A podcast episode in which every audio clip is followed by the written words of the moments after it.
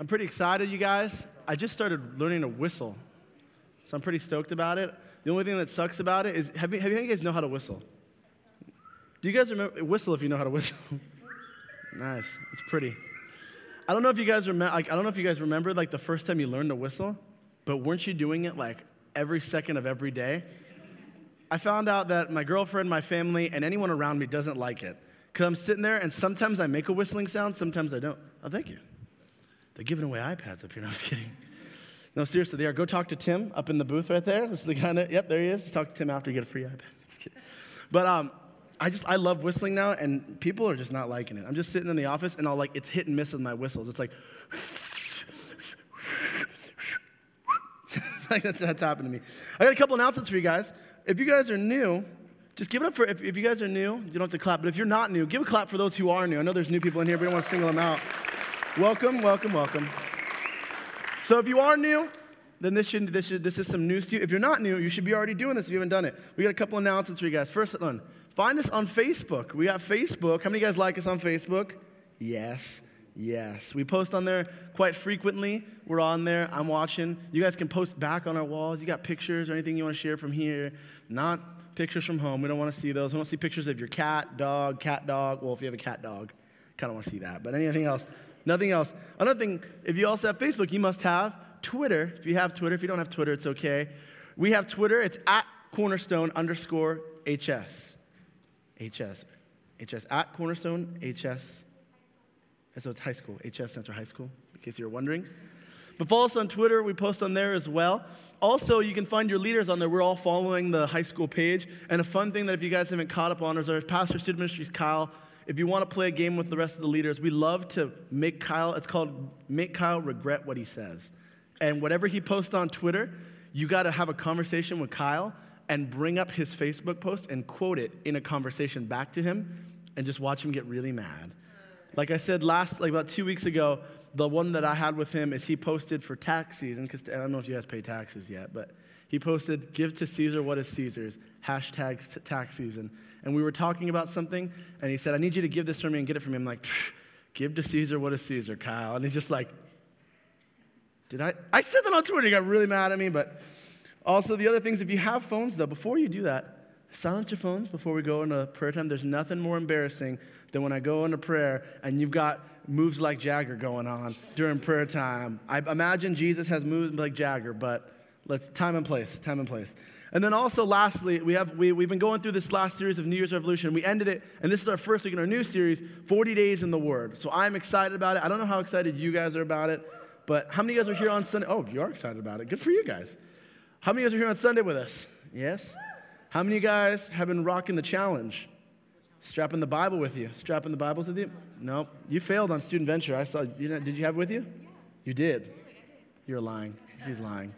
But if we had a challenge of you carrying your Bible with you this whole week and four days of the Word. But our last, our last thing is we, like, once again, will you guys give a big hand for the band that played today? They just did an awesome job for them. And if you want to be a part of the student ministry band, they need musicians. I know that it looked like it was pretty full here, but we can at least easily cram all you guys. I could see it. Let me just kind of get it. Yeah, you put you all right where Nick is. Actually, how about we do this? I know that will make everybody happy. Everyone else on this side and all the girls on Nick's side. I was kidding.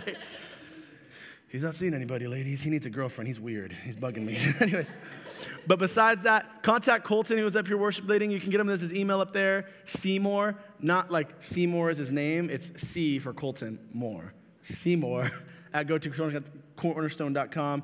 Or you can call him in the office or just crank call him all the time. Just be like, hey, is your ministry running? Yeah? You better go catch it. Mm. Yeah, no one ever calls Colton. So, so yeah, everyone call Col- call this number tomorrow because Colton never gets phone calls, and when he does get phone calls, it's because someone in the office dialed the wrong extension trying to get a hold of me right next to him. So he gets a call. My phone's ringing, and he answers it all professional. Like, Cornerstone, this is Colton Moore. How may I help you? Hey, Colton, is Joseph there? Yeah. All right, so we're in our 40 days in the Word. Like I said, we're going to start our sermon again. But before we do that, I thought I'd give you guys kind of a crash course in, you know, the Bible. Because what we're going to be talking about is the Bible. We're going to be in the Word, so best to know as much about as we can. So today's going to be a lesson really more on just learning about the Bible. So you guys watch this video with me, all right? Check it out. Who wrote the Bible? God or humans? So, the Bible. The Holy Bible. Yes, the Holy Bible. The Word of God. You've seen it. Your pastor talks about it. You may have even read some of it. But where did it come from? Did God just decide one day to self publish an autobiography? Conjured the whole thing out of thin air and sent it to Earth to bless all humanity? Heads up! Ooh, leatherette. Or was the Bible written by humans who tried their best to guess at what God would want to say? Two chickens does not equal that of a hamster. Thus saith the Lord. no, no, no, no, no, no, no, no. God wouldn't say that. What about a marmot? Christians believe that the Bible is inspired by God. But what does that mean? If you look at the meaning of the word inspired, first you have in, which means in. Really? and spire, which means to breathe. So, inspired by God essentially means to be breathed into by God. That's weird. So, basically, what happened is, a long time ago, a bunch of people were chosen by God to be breathed into, or inspired with God's message. In the Old Testament, these people were called prophets. The people who shared the good news of Jesus were called apostles. And these people went all over exclaiming God's message. And the things they were saying was some really amazing stuff. At some point, it crossed someone's mind that all of this stuff these inspired people were talking about should be written down. So they did. They started carefully writing all of this stuff down and refining and editing and transcribing all of it over several hundred years until they had a massive pile of this really amazing stuff. Now here's where it gets a little tricky. You see, there wasn't just one person writing this stuff down. And while most of it was truly inspired, some of it was, well, not so inspired. And the cantaloupe shall be cast aside lest you be consumed by your own armpits. This left the young church with a big problem. How would they sort out all of the inspired stuff from the not so inspired stuff?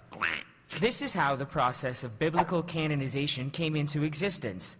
What is canonization, you may ask? Canon a what? Well, that's where they took a wall. Okay. and a lot of glue, and they put the glue on the wall. Then they took all the writings and stuffed them into a cannon and shot the cannon at the wall.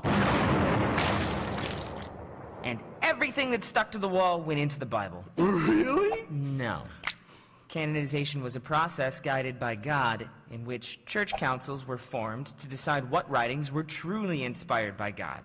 These councils prayerfully researched and analyzed and sifted through the early Christian writings using specific tests and definitions to establish their credibility. So they would ask important questions like Is this writing actually being used by the Christian community? Another key question they'd ask is Was this written by an apostle? Or a close associate of an apostle? Or Aunt Gertrude's son in law's stepsister's cousin? Hmm. These kinds of tests and definitions helped to establish what books were a true witness to an active, moving God and the life of Jesus Christ, and should be included in what we now know as the Bible. The Holy Bible. Written by humans, inspired by God. Sweet. Sweet. All right. So I knew it was a lot to take in. First things I noticed, I love that they use a duck to have stupid ideas. I wish I had that sound when someone told me a stupid idea. Like, dude, I have an idea. What? We should totally order like 20 pizzas and not pay for them and try to, you know, like hit the person with other pizzas that we ordered. I wish I just had that sound. Like, really, that's a good idea. like that quack sound. I can't do it. So I know it's a lot to take in. So what did you guys get from some of these things, or what are some things that you know about the Bible? Go ahead and tell your neighbor like a fun fact that you know about the Bible. Go ahead. Tell them a random thing that you learned, even if it's just now, or anything else.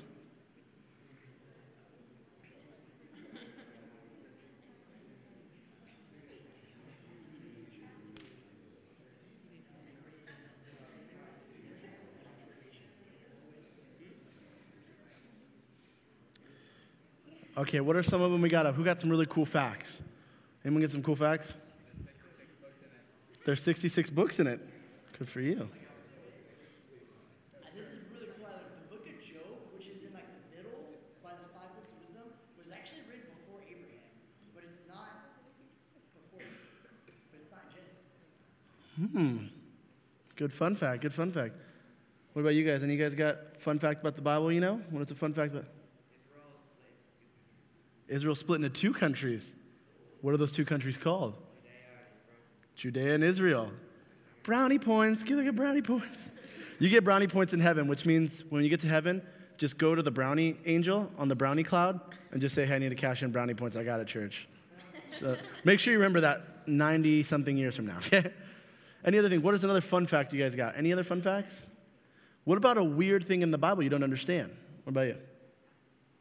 Psalms is the biggest book in the Bible, and the biggest chapter in that book, s- within the middle of the biggest chapter in the biggest book of the Bible, is in the very center of the Bible. Oh, I like that. Psalms is the biggest book in all of, uh, all of the Bible. And it's in the very, and the very biggest chapter of the Bible is the very center of the Bible. What's another one?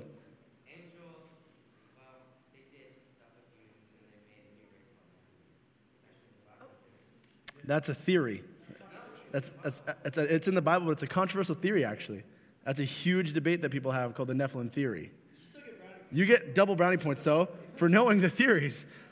He's schooling you guys right now in Bible knowledge. You got, I know there's a book in there called Jesus. Wrong.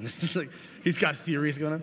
Anybody else? Anyone else have any other things you know about? It could be anything. It's made of rice paper. Yeah. It's papyrus. It's papyrus. Google, Google the font papyrus. No, papyrus is no. Papyrus is that really like that. Have you guys been to other churches and they have like really epic font, but it looks like it's kind of old, but it's English? It's called papyrus. It's pretty sick. Ask Colton what papyrus looks like. He'll show you. He'll show you. So, before we get going, there is a lot of facts about the Bible. If you guys were here on Sunday, we're going to kind of break down how popular of a book is it. Is this book even worth a read, right? So many people in the world are reading other books. I mean, why doesn't Oprah have her book sticker on this book? I mean, it's been around for so long, and I feel like if we just got Oprah to put the sticker on it, everyone would read the Bible, right? It would make it legit. Oprah presents the Bible. it's like, can you imagine that? We're, we're, not, we're not too far away. Yeah, and then she'll have, co- she'll have commentary on it. Just like you see what Jesus did here is when he fed 5,000, he says, You get a fish and you get a fish. That's exactly what Oprah presents the Bible. But we're going to talk about other books. If you were here on Sunday, you guys would have seen all these here. But here we were talking about the Hunger Games and how many books that the Hunger Games has sold. The first Hunger Games, if you go ahead and ask your, tell your neighbor, what is, what, what do you think the number is? Go ahead and tell your neighbor what you think it is. Three, so three copies. A whopping 3.5 copies. All right, drum roll, please. Drum roll, please. Three million copies. Three million copies. Now, what we have to account for, guys, which I talked about this on Sunday, and I was talking uh, to Rebecca. Yes? Shut up. You're getting brownies all day, dude. Look at him. He's just banking the brownies in. Talk, talk to Tim after. He's got all the brownies. Once again, he has the iPad and the brownies. Talk to Tim after. Anyway, I didn't realize when we did this fact about the Hunger Games, I was like, three million? I was, I was literally, I was studying for this. I'm like, three million? That's a ridiculous amount of books to be bought. I'm like, three million people bought the books. And then my lovely, my, my lovely woman, Rebecca, brought to light something. She showed me something that I didn't realize that that's three million copies. But that's three million copies of teenage girls, which mean really like a hundred girls bought the book, but they just bought it three million times. So I forgot about that because she's one of those Twilight fans, and she's like, she, I was like, oh, she has each one of the books. She goes, no, you got to get the soft cover so you can read out in public, like in the beach or something. Then the hardcover, then the special edition, and then you got to get the extended special edition. I'm like, you're absolutely right. You're absolutely. I don't argue with her, but she's absolutely. Right. Another one. If you guys are are uh, what are they like Dweedles or wizards or whatever? They always have weird names in Harry Potter. I don't know what they are. Just they're weird. But what do you guys? If you guys want to tell your neighbor how many books do you think that Harry Potter sold? More than three million. Tell your number. Drum roll, please. 450 million copies. 450 million copies? That's, that's collectively all, there's seven books, right? Eight? Why? Why? Why? I feel like some of these books, I, I'm, I hate to be that guy that doesn't like, that doesn't like the popular trends, but some of these books I feel like were written while someone was on the toilet. Like, I don't know about you, I'm a boy. So when I'm on the like when I'm on the toilet and I'm like just sitting there doing, you know, my business, I do a lot of just just time killing stuff. So I'm just sitting there, read some magazines, clip some coupons, you know, put some leave-in conditioner in. I don't know what I do. And and I feel like this, like some of these books' premises were just thought up, like either like in the shower, taking out the garbage, or something. Because some of them are just literally like, why would you even think of that? I'm gonna get a school of witches and warlocks, and I'm gonna make them do spells and live in the school. And there's a guy, but he has no nose. What? Can you imagine that? Like having your friend like come and tell you this? Like, I got an idea, man. It's gonna make millions. What's that? I want you to invest in it. It's a book I'm thinking of. It's this guy and this girl, and this girl's like socially awkward, just completely social awkward. Like she's probably been homeschooled for like her whole life. It's pretty weird. No, I'm just kidding. But no, she's just socially awkward and abnormally pale. Like she's got no skin pigment, but she's not yet albino. And then she falls in love with another socially awkward guy who I think is albino, but he's not that albino. And get this, he's a vampire. Oh, that sounds pretty cool. Get this, nothing like a vampire. So he's not a vampire? No, he's a vampire, but he's nothing like a vampire because he does girl stuff and he sparkles. So we think two girls like each other? No, one's a guy, but he's basically a girl. Do you want to invest in my book? Absolutely not. So we established that these books have weird, terrible premises sometimes when you put them on, like really just think about the, just the plot of it. So what about the Bible? We talked about the Bible and how many books they sold. So tell your partner, if you, or your partner, your neighbor here, your little, your neighbor buddies, what you think the number is. If you remember it, tell them how much it is if they don't know. Go and tell them. Go ahead and tell them. Drum roll, please. Long, that's a terrible drum roll. Drum roll, please. Six billion. Six billion copies. That's what I think of every time. Six billion copies. Six billion copies around the world. This Bible, this Bible is out there. There's copies, and there's still copies being made as we speak. What's that? In all time. The sold copies out of records, of records we have 6 billion copies. Another fun fact we talked about on Sunday is in the average American household alone, there's an average of four Bibles in your house. How many of you guys think you have at least four Bibles in your house? At least. How many of you guys could find all four Bibles though? I don't know about that. Dare you. I dare you. You got to find them. Four, four Bibles. So, what we talked about is the book, this book, the Bible. This was week one, and it said, Where did it come from and why should it be trusted? Right? Where did it come from and why should it be trusted? Right?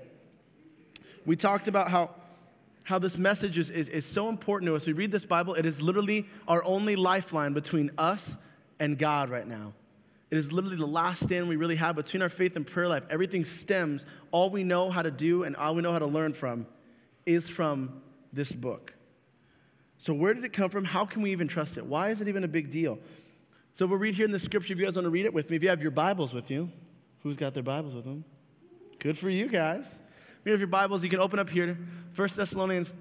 It says, Therefore, we never stop thanking God that when you received his message from us, you didn't think of our words as mere human ideas. You accepted what we said as the very word of God, which of course it is. And this word continues to work in you who believe. So therefore, it says, we never stop thanking God. We know that I, I, like to always thank God in all my prayers, I open up all my prayers with thanks to Him because without this book, without His presence in our life and here, we really would just be free reined, wild, just savages, just doing weird, crazy stuff. Can you imagine the world without God even instilling moral in the world? Can you imagine how morals would be? You go to the like, you go to a grocery store, you're like, oh, I want to buy this like I want to buy some cornflakes. I want to buy some milk. And I want to buy, you know, some Pop Tarts. And they're like, ah, oh, it's to be like $10.17. And instead of giving them $10, you just punch them in the face and then just take your cornflakes. And so casual. Thanks, come again. Just take your stuff. Can you imagine how that world would be? And it says here, like, therefore, we stop, never stop thanking God for everything, but most specifically, His Word it says that we received his me- as we received his message, we knew that it was not from us. And what these people are saying here, they're not saying as it's just from us as a letter. They're saying this is genuinely the inspired word of God. So, over a period of about 1,500 years, the, the God inspired about 40 authors to, to write down and record all these, these, these, these prophets speaking, like it said in the thing, writing down tons of amazing stuff that these people were seeing, being inspired by God. And what it, what it means to be inspired is to be God breathed, you know, inspired. And it's literally just God has breathed in his what he feels is so he needs to tell his people and what is called to these people. And it says, in other words, God gave direction and guidance to, and, and protection to these words that through the test of time, that it was never lost and it was never construed and never was messed up. How many of you guys, when you're in elementary school, remember playing a game called telephone? Remember telephone? And I, I, I hated telephone so much because what was the worst is playing telephone is super fun especially when you're the person that gets to pick the phrase, right? And then what happens is like when you're at the end, it's terrible because then like somewhere in the middle, some guy decides to be a jokester and he thinks it's cool when the message is like bananas are yellow. And then somewhere in the middle, the guy looks at the end and goes, "Oh, dude, there's Joseph over there. Check this out." And they get the message, "Bananas are yellow." Joseph like farts in his mouth. And then they just come up there and they're like, gets down to you, and I have to go there like, I like farts in my mouth. Oh man, I just get really mad. Or what's worse is, I'm not even joking, this has happened to me in elementary school. I was a very weird kid. I mean, like, pretty weird. Almost as weird as Nick up here, but not that weird. He's pretty weird. But, like, I was pretty weird because, first off, let me just set the picture of young Joseph here, Life and Times Joseph. I was probably like this tall at least till like my sophomore year of high school, I think maybe. No, but it felt like that. I was very small, and I thought, you know, what was really cool is we talked about this in Student Venture. The movie Brink was the greatest movie to ever hit the world. Inline skating, if you haven't seen Brink, it's literally, it sounds like a dumb premise again. This shows how the times have changed. Brink was a movie not about skateboarding, not about extreme sports, but the, the lamest, safest extreme sport rollerblading rollerblading dudes. And then the best part about it was they did kind of cool tricks, but the trick they did most frequently was then when they were riding down hills, they just did this guy. And they thought some reason this makes me go so much faster and really just makes you look so much stupider. Just sitting there, just want to race, buddy? We both look like we're on, a, we're on the toilet right now. We look awful. So when I was in elementary school, I had, I, had, I had the highlights in my hair, but like a bowl cut, and it was like parted down the middle, so it had like the little, like it looked like a tidal wave, kind of parting, parting the sea of my face. And then also, my face and my head was a lot smaller, but my big old lips were the same size. So my lips took up about 90 to 85% of my face. So I was coming in like that, big old face and highlights. And then I never wanted to stop wearing my bathing suit because you never know when you're gonna go and need to swim, you know? You got to be prepared. So it's winter, and I'm wearing a full on ski jacket where I literally, you can't even see half my face, but I got like just this short of freaking Hawaiian gecko, like swim trunks, roll in, and flip flops with the strap sandals that when you stepped, lit up. And I'm just with my big old jacket in the winter, like, I am so cool right now, just walking in. And I remember one day, there was this girl. I, hope, I really hope one day if we ever have like recordings, we put them on the internet. She's watching, her name was Felicia. I was like, oh, Felicia, my elementary school sweetheart. Just sit there. And I was like, I was in the front. I got to be the front of telephone. I'm like, I look down, Felicia's at the end. I go, I know what I'm going to do. I'm going to be really cool. I'm going to say, Joseph thinks Felicia is really pretty. I'm like, I'm going to do it. And she's going to get it. She's going to be like, how sweet is that? I'm a little kid. I'm, i was a little romantic. I was a little Romeo. I know all you girls are thinking in your heart, like, oh, that's as cute as Notebook. I should have been like, if I'm a bird, you're a bird. Just pass it down. Just go down. And it actually would have looked like this in my big old sweater. If I'm a bird, you're a bird. Just look down. So I, I whisper it, and once again, I could never be more mad at this kid named not Dustin, but not Brandon, Bruston. His parents must have hated him, but his name was Bruston. And I don't know his last name, but I remember Bruston was in the middle, and he always would pick on me because just because I didn't watch Pokemon like when Pokemon was cool. Like I, I was a year behind because we didn't have cable in my house.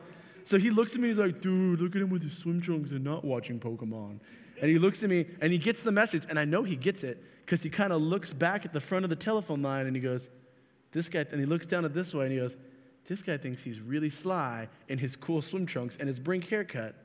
And he looks down and he looks over there. I'm thinking, oh, he's going to help me out. Maybe he's not going to be such a jerk. Wrong. It gets to the end and he goes, I don't want to fart on Joseph. I cried and I peed my pants. It was awful. I cried so much. Like, you ever cried or laughed so much it hurts your stomach? I cried so hard it hurt my stomach and it made me pee my pants. And my mom had to come get me and bring my backup swim trunks because these ones were done for. So I had backup swim trunks. So what it means is, what I'm getting is, is that I hated this, that, that, that, that game, and sometimes all these like gossips and stories that go on, people forget about them. People forget about stories and that, of, of what celebrities have done. People almost forget about bad things that people have done. They're so bad, you think, man, how can anyone ever forget it? But they still, like, but it still just goes away. But one thing that's always stood the test of time is God has protected his word that through just all this time here, up to where we are now, all these stories not only are still relevant, but have still made it through in the original, in the original way. And, it's, and what brings to my question, though, is, is something we asked on Sunday. Can the Bible be trusted? Can it really be a trusted source of information? I mean, think about it. Like when you guys go to school and you have to take a test on something, in any class it is, they give you what? Well, study guide, but they give you what first to learn from? You, textbooks, right? How many of you guys carry textbooks? Are you just, no one carries textbooks? Are you serious? What is it, all on the internet? What? Are you kidding me? School systems today, dude. School systems. When back in my, I feel like saying that back in my day. Back in my day, you had to carry all your classes' textbooks in your backpack. And it was literally like carrying two midgets on your back while they were trying to strangle your shoulder, like giving you a death pinch. And you're like, this is awful. But you have to carry a textbook to, to, in order to, to continue and follow. So it is literally that, that is like, that was the epitome of what we're going to learn. When you get into college, you have to get textbooks, and every the answers are in the textbook. You just open the. Do you guys know what books are that aren't Twilight? That, come on, please, please throw me a bone here, guys. But it says can, uh, these, these textbooks are the answers of what I'm supposed to learn about the subject. The question is this book doesn't deal in a certain subject of just, you know, anatomy or geology or English or math. This is dealing with life and life after death in this world.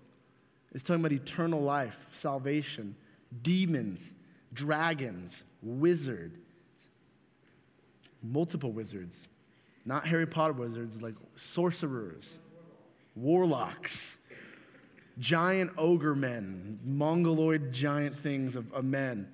I'm talking bigger than bigger than basketball players, like bigger than like Shaquille O'Neal. They're huge dudes. Talking about people living to be 100 and then having children. Miracle. That's awful.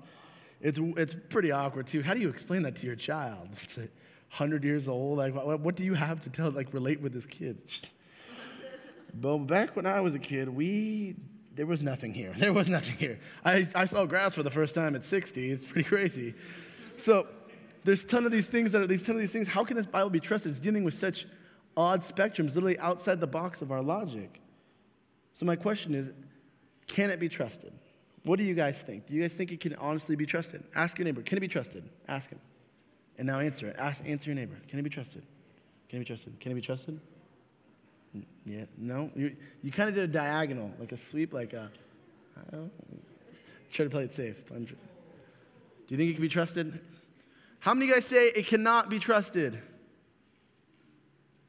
One? Yep. How many of you guys say it can be trusted? Some of you guys, some of you guys don't have your hands up then. It means that you guys don't trust it. You're all wrong. It can't be trusted. Can you imagine? It's like, you're wrong. So, yes, it can be trusted. It can be trusted. There's a lot of things that do. On Sunday, we talked about a lot of things that, we, that, that, that really do. Um, that really do correlate and make it that way. Some of the things were we talked about unity. And what we meant, by that is in the scripture, it showed that there's tons of people who are writing. We talked about how many authors, about how many authors correlated the Bible 40. So, what I want to do is, I want you guys to talk about this service right now, all right? And I want you all at once to explain to me from the moment that you walked in and service started for worship, how the service went so far to this point. Ready, go. Start explaining it to me. What else happened? None of you guys are explaining it to me. You're awful. There was monkeys. There was muffins. What else is there? I didn't hear any of you guys. What else? They got chairs in the back. I know they got chairs, right? You got chairs. And then I found Fido over there. And then there was nothing. There was coffee. What else? I was. I. Did you get excited? Who got excited about coffee? You get excited about coffee? No, he didn't get excited about coffee. Co- full bags. There was a lot of stuff. So as you can see, how hard is it for everyone's story to kind of go together? Someone said monkeys. Where? Where and when? Where and when? Someone liked the coffee, some people didn't like the coffee, some said the coffee was amazing, some said it wasn't. Obviously, the people that said it wasn't amazing are liars, so it's pretty good coffee. It's pretty good coffee. I like it a lot. None of your business. Don't worry about it. It's one of the mysteries of the Bible. It up.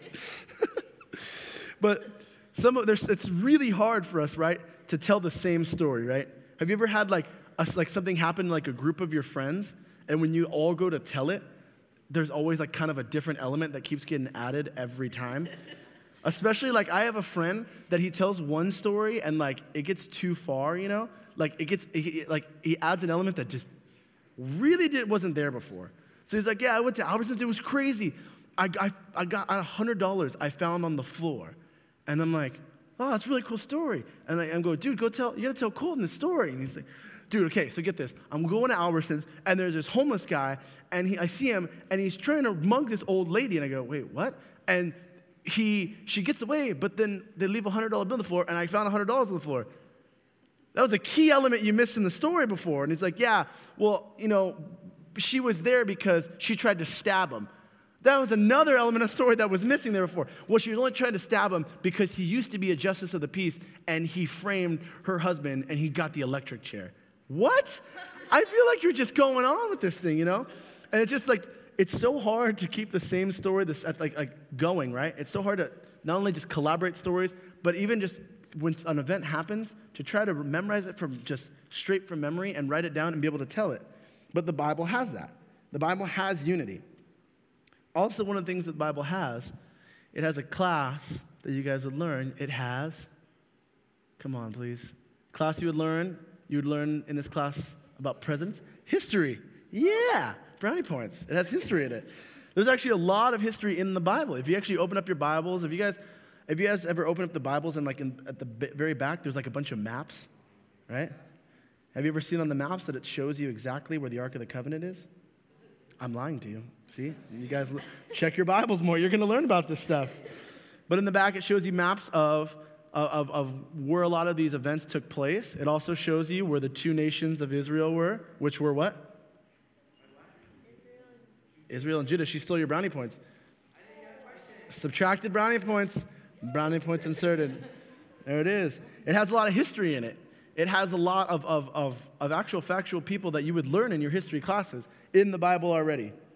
It also talks about prophecy, right? It talks about earlier in our video, it talked about how a bunch of these people were going out with God inspired word that, that God had showed them in vision and decided that they were, gonna, they were gonna preach these things that He showed them. And sometimes what's crazy is, I think you think of as a prophet of hearing God's inspired word, you think it would just be as, as plain as, you know, they're walking to a really high point, like a skyscraper or something, as close as they can get to heaven, and then they look up to the sky and they go, knock, knock, and then a voice goes, Who's there? And they go, Me, me who? Me wanted to talk to God. Hey, what's up? And then starts talking to him.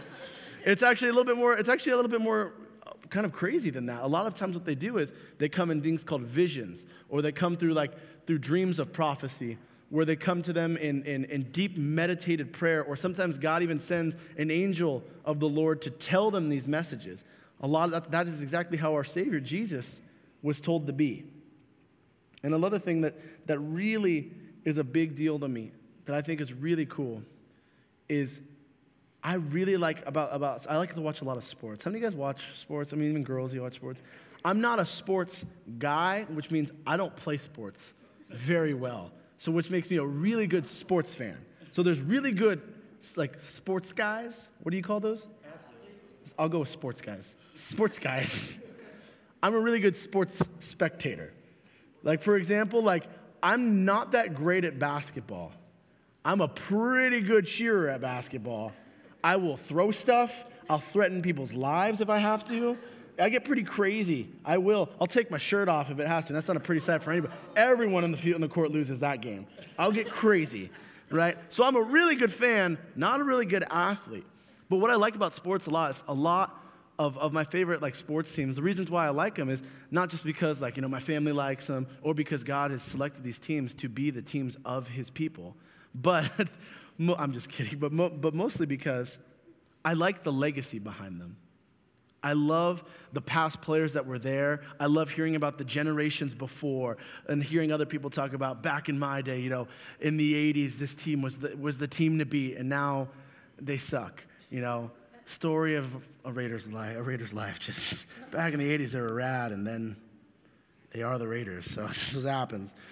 So to me, I love the legacy of things. I love hearing how many championships we've won before, how many, how many World Series we've been to, how many Super Bowls we've won, you know, how many, how many NBA finals have we, have we conquered. You know, I love that. How many like, great players and Hall of Famers have played. And I love that about the Bible, the Bible's legacy. That even today, there is prophecy that these people spoke of. Literally, people who were Hall of Famers of the Bible and their words are still speaking to us today. And their, and, and, and their, their visions and their lessons are still teaching us and applying to us today. I talked about this on, on Sunday that the thought for the week was the Bible isn't just a book, it's the book. It's the book. And what I kept thinking about as I was, I was trying to, I, I accepted the challenge that we had of, of trying to bring my Bible everywhere, right? So even when I was leaving the office, I'd try to grab my iPad so I had my Bible app with me. Uh, I know I cheated a little bit because I was on the rush and stuff, but sometimes I'd keep my Bible in my car as well. Just before I leave, I'd just grab it. And something that I was trying to do is I was genuinely trying to find out what draws people to this book, right? Because we know as coming to church, we should bring our Bibles, right? I hope you know that at least. I hope you know you should bring your Bibles. We want you to. But I was thinking, why? Why should people decide to choose this book? What draws people to this book? What actually, what is it, this, this, what does this thing possess that it literally will take a person that's in a fork in the road and say, hmm, should I go with this book that's like 2,000 years old or sparkling vampires? I don't know. Old book, vampires, old book, social awkward girl, old book, terrible movies. I'm gonna go with terrible movies, or I'm gonna go. What makes people say, I want this old book? And there was something that I thought about, and I thought, I, I, was listening. I'm actually, you can probably shoot me down, some of you guys. Maybe you guys don't even know who this band is, but I don't like the Beatles that much at all. I don't think they're that good. Blasphemy, right? I don't think they're that great at all. I know. I really don't. And but one thing that I thought about is so many people love the Beatles, right? My, like my mom, my mom, believe it or not, listens to nothing but like gangster rap. I'm talking genuine gangster. I'm not talking like my mom listens to like Usher. Like my mom listens to like NWA and like Ice Cube to pick up like my 11 year old sister from school. And not just a public school, like a charter school. Like rolling down the windows, just like rolling up and just like, it's time to go. And I'm like, I am so embarrassed right now. I think I'm gonna like, I gen- and she drives like an old school Cadillac, like from the movie Friday. So I'm like, you look so intimidating right now. So even my mom, who like only listens to gangster rap, hates any other music, like literally thinks any other music sucks, she even likes some Beatles songs. And I'm like, why does everyone like the Beatles? Maybe I'm just, you know, I'm the only person that has a natural ear for music, I guess. But, but no, I asked her, like, I, a lot of it, she's like, I asked her something about it, and I was like, why do you even like the Beatles? You hate like that kind of music. She goes, I just love that part when he says this. And then my stepdad, too, as well, he says, I love the part when he says this. And these people, like, a lot of things, a lot of our music we have, I love when this person says this. And it's what something says. And I think what happens is our generation, in studying this word, something that this word has a lot of, but this world doesn't, is in Scripture. And, in, and I was reading this, and this is where I found why. And I think it really needs to be the new revolution that the Beatles kind of had, but with less terrible music. it says, and it says in 1 John that we love because he loved us first. He loved us enough to say, not only do I want to let you know by writing you the most beautiful and perfect love letter to you, but I want your hands to be the ones that write it for me. I want, I want you to use your own descriptions to describe my indescribable love so that you may go out and love other people because I loved you before you were even here. Friends, something about going into this word, we're, we're not just diving into 40 days of just reading and studying a textbook. We are going 40 days into diving into God's love, to genuinely drowning in it, embracing it, understanding not just what the Bible is, but as, this, as we go into our next weeks, our next six weeks here, this is a crash course on why the Bible is what it is the ultimate tool and weapon. But more importantly, it is the only link that we have to describing the indescribable love of a great God.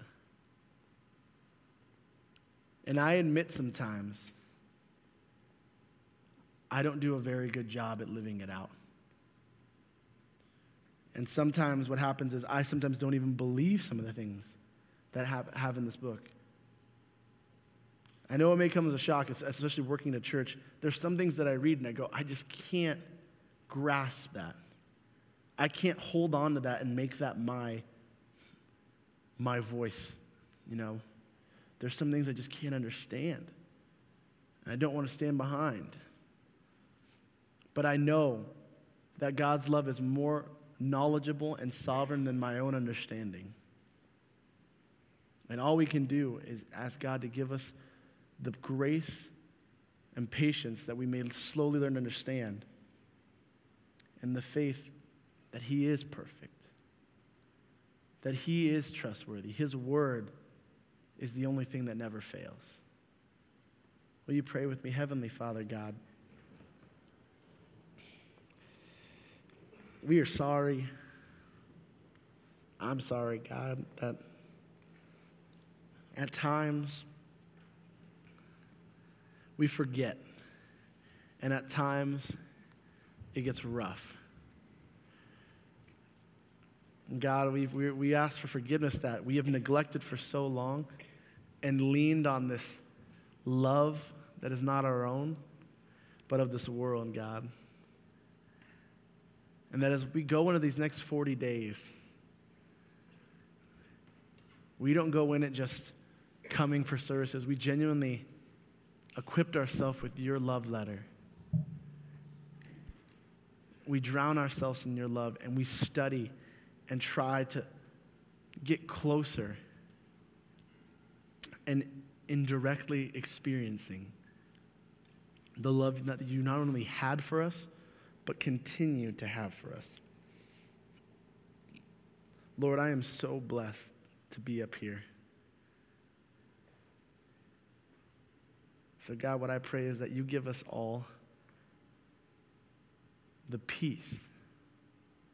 You give us all of the comfort. And most importantly, that you grant us the faith so that in times when it's really, really hard, really hard to understand what your word says and to apply it to us. That even then, you will grant us faith to let us know it's okay. Because, God, we as a generation, we want to know what's coming. We want to know the next step and the next step and the next step. But, God, you have already taken care of it. And what's most important, God, although we don't know the steps that come next, we do know the ending.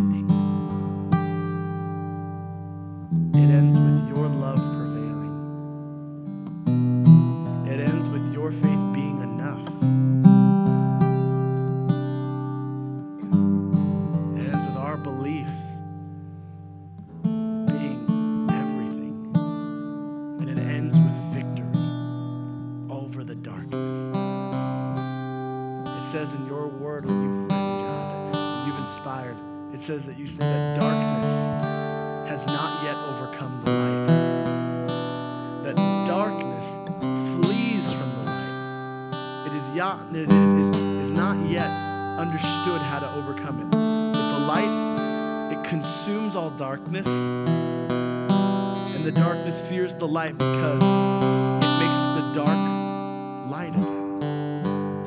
You make all the dirty, disgusting, wrong choices we've ever made.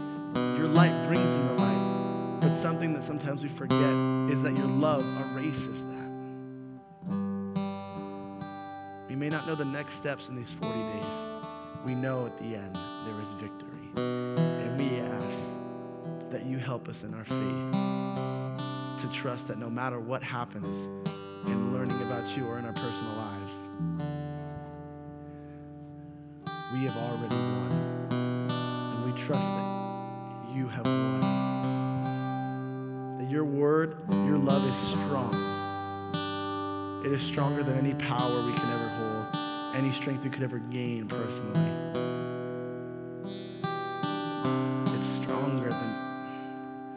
Any mistake that's been holding us